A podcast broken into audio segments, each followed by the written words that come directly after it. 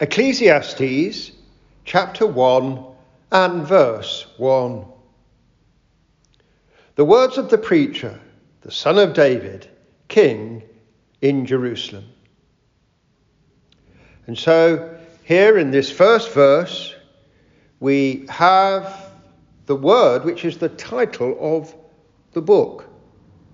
Ecclesiastes is Greek for the preacher.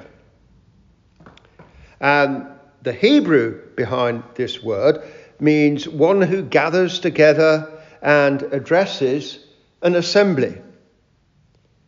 And so the word could also be translated the gatherer or the convener. Now, we have an example of the people being gathered together in this distinctive role in 1 Kings chapter 8. In 1 Kings 8 and verse 1, we read Solomon assembled the elders of Israel and all the heads of the tribes, the princes of the fathers' houses, to bring up the ark of the covenant of Jehovah out of the city of David, which is Zion. And all the men of Israel assembled themselves unto King Solomon. All the men of Israel assembled themselves unto King Solomon. So here is an example of the king as the gatherer of Israel, calling the people together to receive spiritual instruction. And Solomon is the author of Ecclesiastes. He is, in a certain sense, the preacher because he gathers the people together in order to hear the word of God. Now, Ecclesiastes was written in the later stages of Solomon's life, following the period when he was led astray by his foreign wives, uh, led into idolatry. And he was also guilty of excessively indulging in the pleasures of this world. So the book of Ecclesiastes reveals the wisdom of the older man, one who has learnt from bitter personal experience and who is now passing on his wisdom for the benefit of others.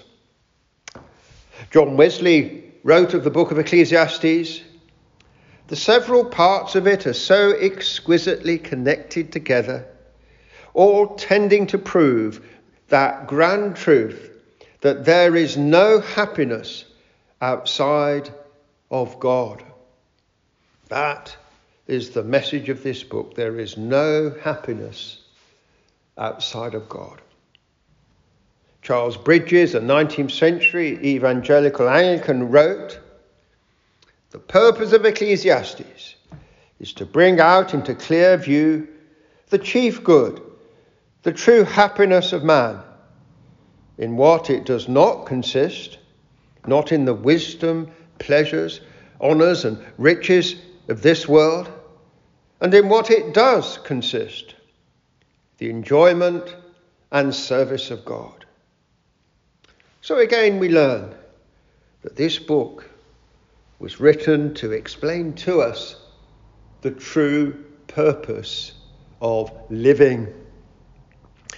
Solomon was the royal son of David, gathering the people together for instruction in godly wisdom, is in this role foreshadowing the greater son of David, the Lord Jesus Christ.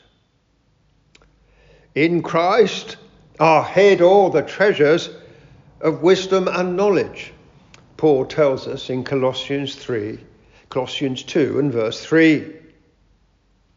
Christ is the preacher, the gatherer together of the people today. He is calling all men to himself to come and be instructed and that they might be eternally wise. Now we read in verse 2 here. Vanity of vanities, saith the preacher. Vanity of vanities. All is vanity. The Hebrew word rendered vanity occurs 37 times in Ecclesiastes. It is literally in its meaning breath. In other words, that which is fleeting and empty and of no lasting significance. We take a breath and it is immediately gone and we're on to the next breath. The expression vanity of vanities means vanity in its most extreme form, the most absolute vanity. And all that this world has to offer is absolute vanity. If men seek for purpose in their life in this world and exclude God, then the result is absolute vanity. That is the theme of the book of Ecclesiastes. Now, in 1 Timothy 6 and verse 17, the Apostle Paul says this God giveth us richly all things to enjoy. Now, God often chooses to grant material blessings to men, and especially to his own people. But he is generous in his gifts of common grace to mankind generally. He is a giver of many good things to those who ignore him and even despise him. He gives them food and employments and homes to live in and families. Uh, God gives these things even to those who deny his existence. This is his common grace towards sinful men. However, when sinful men living in a fallen world pursue the material things which they enjoy as ultimate ends in themselves and the only thing possibly to live for, and without any reference to God, such things become an absolute emptiness. They become utter vanity. And so we must not set our hearts on the material things of this world, even though they might be good and legitimate in themselves. We all need food to eat, we all need homes to live in, we all rejoice in our families and in our friendships. But if we just live for these earthly blessings to the exclusion of the God who actually gave them in the first place, then life will become an ultimate vanity.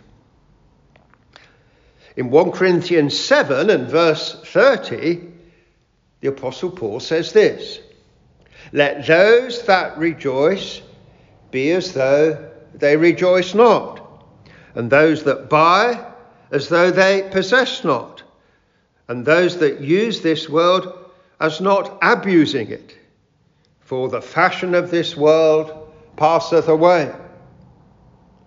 And so here we are being taught that Christians must keep the things of this world at arm's length. They must not abuse or overuse them. The world grants fleeting benefits, but we must not put our trust in them. We must not live for the material things of this world, no matter how legitimate in and of themselves they might be. Everything about this world is temporary and therefore can never provide a satisfaction which endures. This was the truth which Solomon had discovered in his own experience. And let us remember that he was the most wealthy man on the earth, and he had been able to know more of material plenty and of aesthetic and cultural fulfillment than any man living, and of most people since. Uh, there was no earthly pleasure, joy, or knowledge, or scientific or aesthetic inquiry which Solomon did not engage in. He surrounded himself with beautiful things. Uh, he studied plants. He formed choirs to sing to him. He created wonderful landscapes. He caused many, many fine buildings to be erected. But none of these things brought him any lasting satisfaction. There is no earthly pleasure, joy, or knowledge which does not pale into utter insignificance when one is confronted with the need to be reconciled to one's Maker, and when one is confronted with the inevitability of death. All the things of this world are by their very nature temporary, they cannot give us lasting fulfillment. And so the Apostle Peter says in 1 Peter 1 and verse 24 All flesh is as grass, and all the glory thereof as the flower of grass. The grass withereth and the flower falleth, but the word of the Lord abideth forever. And so writes Peter there, a fallen man. He is as grass. His existence is very temporary. It springs up but is soon gone. And just like grass, which is uh, subject uh, to the heat of the sun and will quickly wither, so man is completely vulnerable. He only has a very temporary existence. He is just a frail mortal. Psalm 90 also reflects much on this theme. The psalmist says of God in Psalm 90 and verse 3 Thou turnest man to destruction and sayest, Return to the dust ye children of men. Verse 5 Thou carriest them away as with a flood. They are as asleep. In the morning they are like grass which groweth up. In the morning it flourisheth and groweth up. In the evening it is cut down and withereth. Verse 10 of that psalm. The days of our years are threescore years and ten, and if by reason of strength they be fourscore years, Yet is their strength labour and sorrow, for it is soon cut off, and we fly away. Verse 11 So teach us to number our days, that we may apply our hearts unto wisdom. And so, there in Psalm 90, we are being taught that the non believer must learn to reflect on the brevity of his mortal existence but on the fact also that he has an immortal spirit which will live on after his body dies. The non believer must reflect upon the fact that he is going to have to face God as his judge, and he will have to do that perhaps sooner than later. Now we read in verse 3 here what profit hath a man of all his labour which he taketh under the sun? Now, the phrase under the sun is a very important phrase in the book of Ecclesiastes. It occurs no less than 28 times. And it refers quite simply to this world as considered on its own without any perspective of the eternal, namely that which is above the sun, the abode of God in heaven.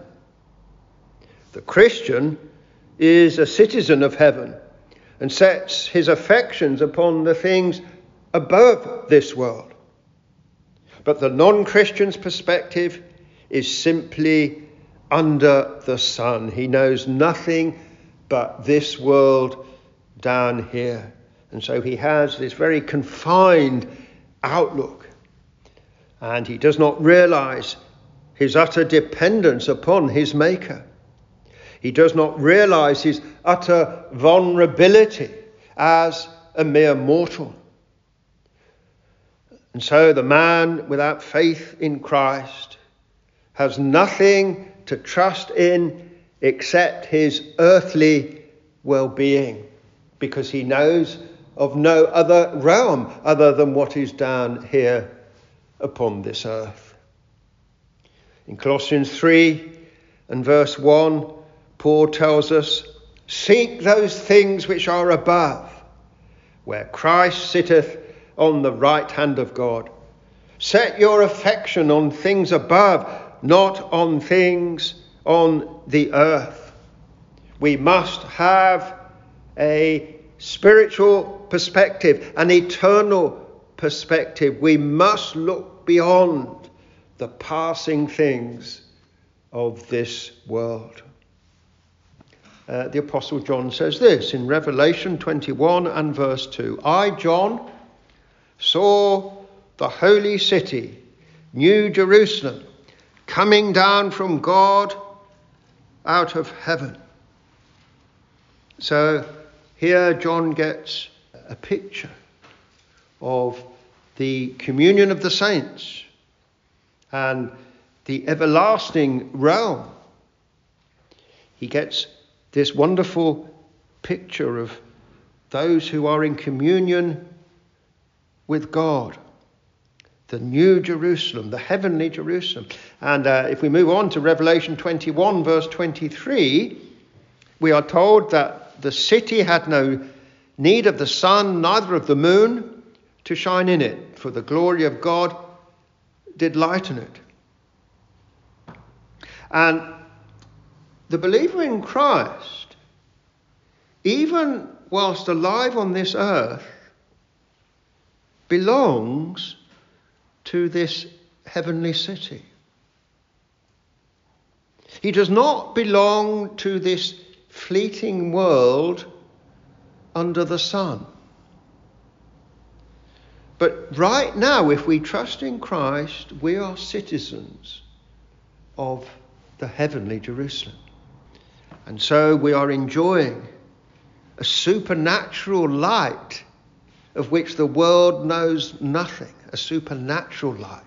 The city had no need of the sun, neither of the moon to shine in it, for the glory of God did lighten it. But of course, for those without Christ, they are living under the sun. Solomon asks this question in verse 3 What profit hath a man of all his labour which he taketh under the sun? Those who labour under the sun without any reference to God labour without any ultimate profit. Now, non believers often work very hard and much of their work is useful. They can labour in scientific discovery, in learning generally. They can build houses, roads, cities, concert halls, libraries, museums, theatres. But when God is ignored, this verse puts all their labour into its true perspective. What profit hath a man of all his labour which he taketh under the sun? When God is ignored, then there is no real purpose in any human activity. It is futile.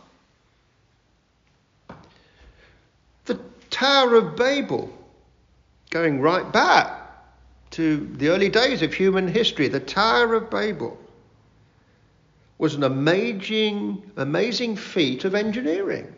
It was a, a remarkable building reaching up to the heavens. We must not think that the modern age invented the skyscraper. But what was the purpose of the building of the Tower of Babel? Well, it was in fact in pursuit of human solidarity and the togetherness of mankind, but against God. It was in pursuit of false religion. It was in pursuit of the worship of the planets and the stars. And so it was all labour without profit. Although it was a, a remarkable feat of engineering. But God has and will destroy great civilizations which reject Him. No matter how advanced and sophisticated they might be, if they reject the one true God, they will eventually fall. And so the modern Western world, in all its rejection of the Christian revelation, in all its despising of its own culture and its Christian foundations, it should think on because it's getting very near to collapse.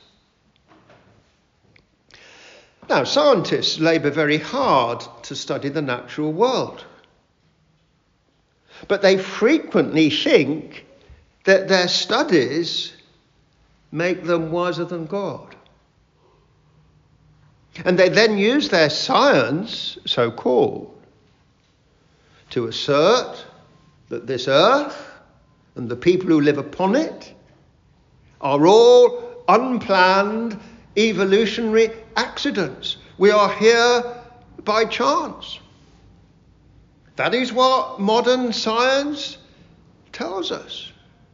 We accidentally evolved from a primeval chemical soup. Well, this verse, Ecclesiastes 1, verse 3, is for all the scientists who believe that. And for all the millions of people who think that the scientists possess absolute truth, this verse is for them. What profit hath a man of all his labour which he taketh under the sun? Science has not proved evolution. And we need to tell the world that. And science will not solve all the problems of the world. And science will not remove viruses from a fallen world. Viruses will be with us until the end of time. What profit hath a man in, of all his labour which he taketh under the sun? As we have said, non believers often work very hard to provide material security for themselves. And such labour is good and proper insofar as God has ordained that we should work in order that we might eat and provide for our families. Nevertheless, if God is ignored, such labour is ultimately futile. So, let us assume that a man does, through his labours, achieve the successful career, the nice house, the happy family, the regular holidays, and then the good pension. The question must still be asked what is the ultimate goal? Is it to be able to live out one's retirement in a sunny clime and in relative luxury. Is that the purpose of human existence? Is the sole purpose of our being here to pursue personal fulfillment and pleasure for 70 or 80 years? Is that what it's all about? Is the sole purpose of being here to be able to spend the final years of our life having a permanent holiday? Is, is that why we are here? That we just build up enough capital so that when we reach a certain age we can have a permanent holiday. Is that why we are here?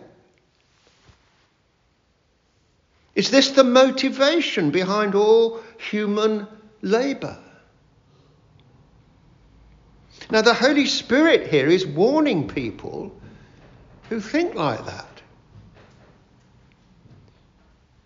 The Word of God is warning them that there is simply no profit whatsoever to a man's labour under the sun if it does not contribute to his eternal happiness above the sun. You see, our labours in this world must be in the context of our eternal destination, not in the context of this passing, God rejecting world. What profit hath a man of all his labour which he taketh under the sun? The word rendered profit here uh, also means that which remains. Is there anything lasting and remaining from a man's labours under the sun? Do our earthly labours have an eternal significance? Are they labours for Christ's sake? Will our labours be following us to heaven and be part of our grace given glory as we stand before God's throne to be judged? That is the crucial question. We brought nothing into this world, for neither can we carry anything out. The Lord Jesus said this in John 6, verse 27. John 6 and verse 27. He said, Labour not for the meat which perisheth, but for that meat which endureth unto everlasting life, which the Son of Man shall give unto you. Labour not for the meat which perisheth. Do not live just for the things of this world. We must labour for life giving spiritual food.